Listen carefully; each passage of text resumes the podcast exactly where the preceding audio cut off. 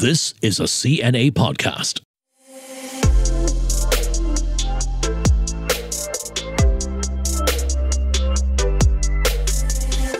Hello there, I'm Steve Lai, and could we be reaching the final act of a gripping story that involves luxury yachts, corruption at the highest levels, a Hollywood movie, billions of dollars of state funds, and a political scion's fall from grace?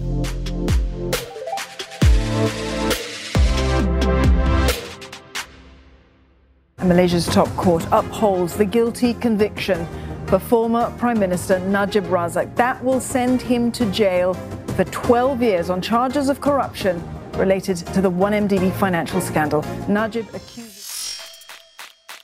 On this episode of CNA Correspondent, you'll hear firsthand how a landmark week unfolded at the federal courthouse in Putrajaya. As Malaysia's Chief Justice ruled to uphold former Prime Minister Najib Razak's corruption conviction, effectively ending his hopes of staying out of prison and handing him the dubious distinction of being Malaysia's first former Prime Minister to go to jail. To talk you through the twists and turns of this rollercoaster ride, I'm joined by both of our Malaysia correspondents, Melissa Goh and Afifah Ariffin. Welcome to you both. Thanks, Steve. Great to be here. Thanks for having us. Afifah, I'll come to you first. You were at the courthouse the day that the Chief Justice, Tunku Maimun Tuan Mat, upheld Najib Razak's guilty conviction. What was that day like? This was day three of the main appeal. It was a normal day. None of us thought that anything was going to happen. We thought that the prosecution was yet completed their submissions, and we thought that this was perhaps the defense's opportunity to show up and say, now we want to present something. But none of us had any idea what was about to unfold. It was the calm before the storm. And slowly, we saw so many twists and turns happen. We saw the defense applying to recuse the Chief Justice from presiding over the case because they had found a Facebook post of the Chief Justice's husband sharing negative sentiments about Najib Razak during his time as Prime Minister. So that was one big shock. And then after that, court adjourned and we went live again to break that news when court resumed, we saw cameos from the former lead counsel, Shafee Abdullah, coming into court out of nowhere that was such a shock to us journalists. We were like, what? Shafee's back? And then suddenly Shafee rushes into court, completely not dressed in the lawyer attire because he said, I just came from a symposium in parliament and I rushed here and I'm so unprepared. I don't have any documents with me. And then the Chief Justice, of course, didn't take any of that antics and just slammed it and said, no, Hisham is representing. We're not going to adjourn. We've said this many, many times. Yeah, so many twists and turns happening. And then court adjourned again. And then when they came back, the Chief Justice said, okay, Hisham's done with his submission of his recusal application. The panel dismisses the recusal application. Chief Justice is still in charge. And next thing you know, we were moving on to the verdict. And everyone in the media room was just like, we knew this was going to happen. We just didn't expect it to happen so fast. And from there, it was just a complete blur. You know, Najib stood up and addressed the court in this very long 20 minutes emotional speech about how he was not given a fair trial, about how the judges were biased against him, about how he was defenseless, and then just went straight to the verdict. And, and then that's it. Najib went to jail. Yeah, and this case has been building for so long and to come to an end quite abruptly and quite messily, I have to say. Amel, you've been following this case from the beginning. You've seen the rise and now the fall of Najib Razak. What did you make of it all? You know, it is rather surreal, not just for me and a lot of people as well. The reality that Najib is now a convict, that his residence is now at Kajang prison, and he's now behind bars. The reality is just starting to sink in. But the turn of events towards the end it does sound a bit rushed to a lot of people, but ultimately, the people want justice. It's been more than four years. So many people are celebrating, but still, a lot of political analysts and opposition leaders are saying that it could be too early to celebrate because we still don't know whether he's going to seek pardon. Well, ask you a bit more about that a bit later on in the podcast, but I just want to come back, uh, Afifah, to the support that Najib has. Give us a sense of how the atmosphere was like at the courthouse for those people that had turned up to show their support for Najib. In the morning, before court started about 9, we saw a lot of buses coming in. A lot of the supporters who came to the courthouse that day were from Pekan. Now, Pekan is Najib's constituency, his seat in Pahang. So they came down all the way from Pahang to Putrajaya to lend their support to Najib. And our crew was parked outside talking to people and filming them. A lot of them, especially the elder ladies, got very emotional. Many of them saying that, oh, we know Najib, you know, he's been our MP for so long we know his family, of course, you know, his father, the former prime minister. So there's just so much legacy that he carries that all these people know him from when he was a young boy and see him grow up to become prime minister. In their eyes, Najib didn't do anything wrong. There are many of them very emotional, weeping, saying this is unfair, saying zalim, zalim, which means this is cruel. Yeah, just a very highly charged atmosphere outside the court when the verdict was delivered. I can recognize some of them, some of the faces, because I followed Najib to Pekan a few times, and these are the aunties and the uncles. They used to uh, go to the house, they cook together, and Najib will come and say hi to them. And Najib is like their son, and they watch him growing up. To them, it's like they have a responsibility to look after him as well. So he is like a family friend, and they're very close. So to see him now put behind bars, it's very hard for some of these ladies, especially the women, to take to solo. And I can imagine the repercussion back in Pekan in the home state. Yeah, he's been in the political arena for a long time, comes from a political family, his father, a former prime minister as well.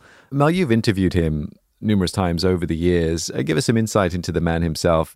Here's the thing for Najib Razak, a 69 year old, he is healthy and despite all the challenges and all the setbacks, the blows that he's been taking, he's been able to carry himself and is very cordial with the media and he's very friendly and he has never shouted or lost his calm in public. He's always been very calm. And for 40 odd years, he's been in politics. He has held so many portfolios in the government from youth and sports, education, defense, to finance ministry. And he grew as a young UMNO youth chief. So many of the division chiefs grew up with him 191 divisions. They call themselves brothers. If I could just add something about Najib's image, just talking to people on the ground, when he was in power and when he was prime minister or during his rise to becoming the prime minister, we saw Najib as a complete aristocrat. He's always known as someone who is very polished, speaks very well, very eloquent, and someone who enjoys sipping tea and having uh, nice lunches. But after 2018, we saw how he revamped that image to be more relevant and to to really um, what's the word for it? Or to be more engaged with to be more engaged with the working class. So the moniker Bossku that came up, that was really the support from people who used to feel so detached from Najib. So how he revamped his image from 2018 is really to me quite remarkable and how he's managed to rally support from a different segment of people altogether. Yeah. Will Najib be able to continue his influence over Malaysian politics? Time will certainly tell. Next on CNA Correspondent, you'll hear how Najib's legal troubles are far from over and what this all means for Malaysia's political landscape.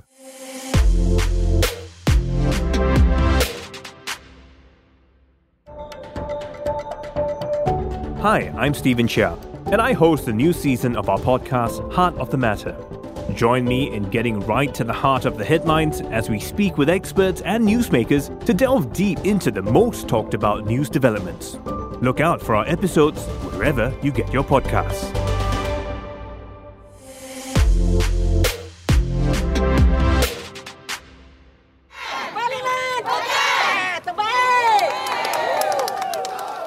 That's the sound of Najib supporters who gathered at the courthouse throughout the week the former Prime Minister was seen winding down his car windows and waving and thanking them as he got out and made his way up the courthouse steps to fight the mounting charges against him.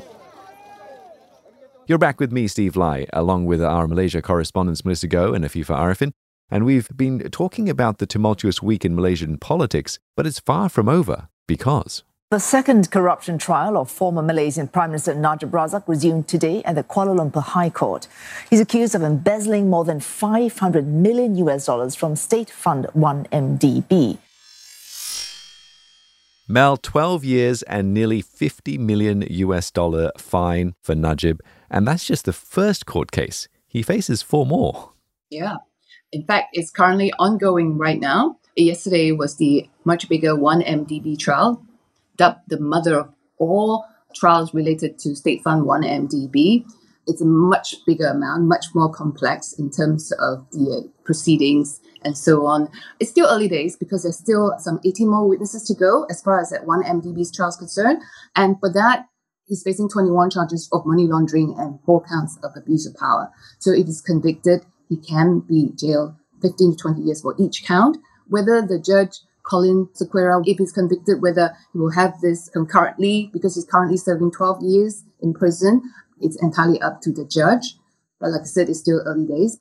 Mel, very different though this time round with the second trial with regards to how he's arrived at the courthouse. We just heard earlier the supporters calling for him and chanting for him, and he himself also reaching out to them to shake their hands and to speak with them before he goes into the courthouse.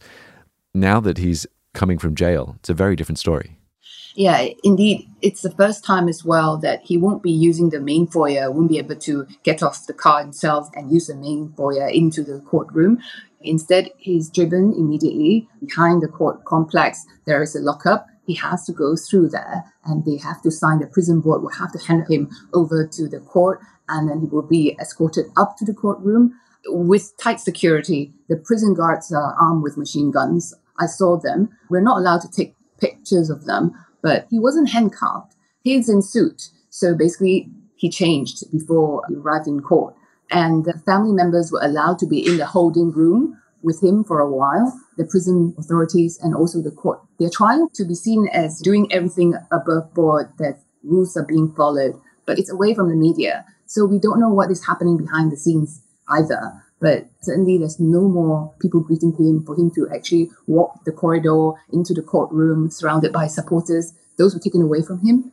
If he rolled down the window, it would be just a little bit to wave his hand, but he's not allowed to stop or talk to them.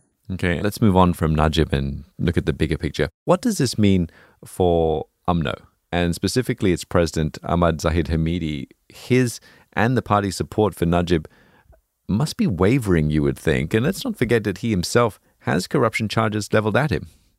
A day after Najib was sent to jail, UMNO President Ahmad Zahid Hamidi came out with a statement calling for the party to continue standing behind Najib. And he said that the party will still support Najib, even though he's behind bars now. What this would mean for UMNO is that we know that the party has been pressuring Prime Minister Ismail Sabri to call for elections as soon as possible. So, could this change things? Could Najib being in jail mean greater pressure on the Prime Minister to dissolve Parliament? It's definitely a big blow for the party, losing someone as influential as Najib, right? Because, you know, he's known as Bossku. He was instrumental in the last four state elections for UMNO and the victories. But as you said, Ahmad Zahid Hamidi himself is also facing a lot of court cases that are still ongoing. And there is that sort of leadership vacuum at the top of UMNO, especially as your top leaders or those part of the court cluster are facing all these corruption charges against them. And Mel, how are the opposition looking to capitalize on what's been happening to Najib and his fall? The opposition parties a lot of them were saying that, hey, this is a victory for the people. Had the voters not voted overwhelmingly for the opposition to come into power and back in 2018, Najib's case wouldn't have got off ground. They wouldn't be able to put him behind bars to start off with. So it is hailed as a victory of the people. But at the same time, they're wary of the fact that since a lot of the opposition parties, including some of the smaller Malay parties that we are seeing now sprouting all over. They are building their case that the main purpose is to actually rid corruption, is to put those culprits behind bars. But this has taken the wind off the sails because Najib is already behind bars. So what is your tag then? Because they need to find a new rallying point for the people. What's next in preparation for the coming general election? So things are hotting up, definitely, as far as the political sphere is concerned. Yeah. I am expecting now that Dr. Mahathir has been the staunchest critics of Najib. He wanted to put him behind bars a long time ago. And whether now that with Najib behind bars, this will be a time for Ismail Sabri to open arms and to come back to UMNO. Let's be one big family before the next general election. Whether there's a possibility, I entertain that thought. Um, no, it's in Dr. Mahathir's DNA. So I definitely entertain that possibility that he may cut a deal and come back before he said his final goodbye. Wow, fascinating. Uh, Afifah, just get us up to speed with there's been a bit of talk about a possible pardon happening. But surely, with so many outstanding court cases still pending, that sort of action will have to wait, won't it? Yeah, even yesterday we saw some of Najib Razak's supporters gather outside the Royal Palace, Istana Negara, to submit an application for a pardon to the king. There were hundreds of them gathered outside. But according to legal practitioners, yes, Najib Razak can apply for a royal pardon. But whatever the case, he must still serve jail time for a certain period of time before anything can happen. And at the end of the day, it's subject to the discretion of the Yang di-Pertuan Agong or the king. Najib will still have to attend all of his court cases first before any of this can happen. So it's not going to be anytime soon. I spoke with the law minister on the phone yesterday, Wan Junaidi, because I wanted to get a clearer picture. How does it work, right? Because many people are saying different things. He said that now that Najib is behind bars, it will have to be his family or his close relatives, someone close to him, either the wife or the children, seek a royal pardon. He can't do it himself, so they will have to petition for him. The king is a residual power. It's an inherent kind of power. It's not written anywhere, although there is a pardon board and he chairs the pardon board. And the AG or the Attorney General will advise him when he wants to consider someone for pardon. But it's really entirely up to him whether he take their advice or not. It's up to the king. He can do it for reason of conscience or miscarriage of justice, public interest. There are many reasons that are not written. So it's really entirely up to the king whether he wants to grant him a pardon or not. This leads me to the next question, which is GE15. If I was asking you to make your best guess, when would you say that it's going to happen? Uh, Mel, you first. I wish I had the crystal ball, Steve.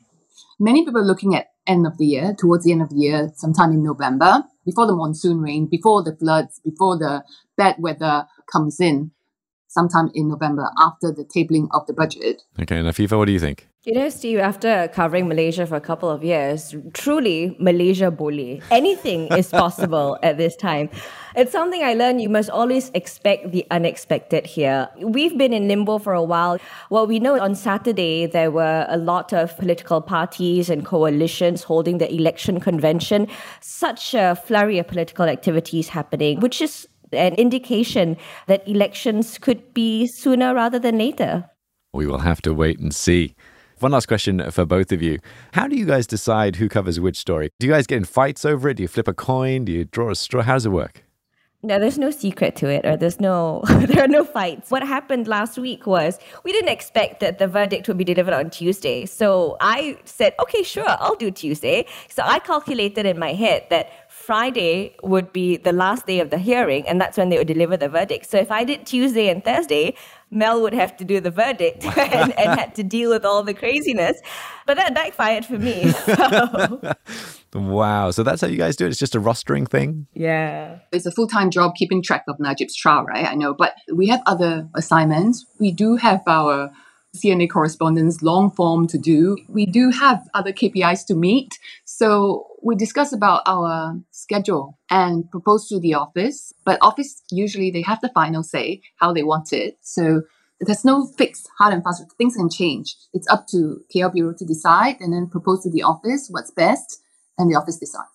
That's how it works. Ah, okay. All right. In my mind, I was thinking you guys sort of fight over the biggest stories and who's going to cover what. You're both shaking your heads and laughing at me like, no, that's You're not how it happens. I mean, the thing is, you know, there's so many things happening in Malaysia. Everything is a big story. In fact, sometimes I feel that two of us are not enough yeah. to really cover everything comprehensively. Well, you've certainly uh, covered everything comprehensively for me on this edition of CNA Correspondent. So, big thank you, Mel and Afifah. It's been great to chat with you both. I'm sure we'll be speaking to, with you again soon. We are, after all, only on to the second of five court cases for Najib with a potential election looming. So, thank you guys. Thanks, Steve. Pleasure to be here. And thank you as well for listening. The TV version of CNA Correspondent airs on CNA every Wednesday at 9:30 p.m. You can also catch up with us wherever you like on CNA.asia. Do like and subscribe to this podcast version that takes you behind the scenes with our correspondents. It's available on the meListen and CNA app and wherever you get your podcasts from. Our podcast team is made up of Jacqueline Chan, Daniel Lee, Crispina Robert, Clara Ong, and me, Steve Lai.